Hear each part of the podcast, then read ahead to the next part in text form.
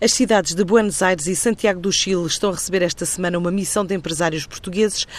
A AEP justifica a incursão nestes destinos da América Latina com razões de potencial económico. A Argentina é considerada a terceira economia da região com a segunda maior área e o PIB per capita mais elevado entre os países da América do Sul. Já o Chile é um dos países que mais cresceu nos últimos anos, tem acordos fechados e tratados de livre comércio com a União Europeia, Estados Unidos, Índia, China e Japão e detém o maior índice de desenvolvimento humano da América do Sul. Hoje também é dia de falar do mercado gaulês, numa iniciativa da Câmara de Comércio e Indústria Luso-Francesa, num hotel de Lisboa, que conta com a presença do presidente da ICEP.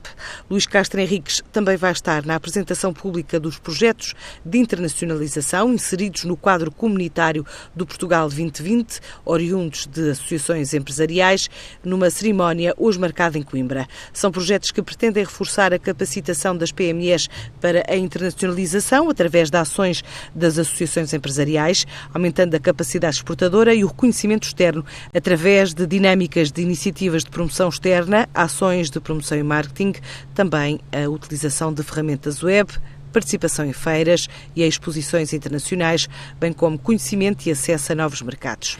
No presente quadro de apoio comunitário, obteve-se uma taxa de aprovação de 86% de candidaturas relativas a projetos de 38 associações empresariais.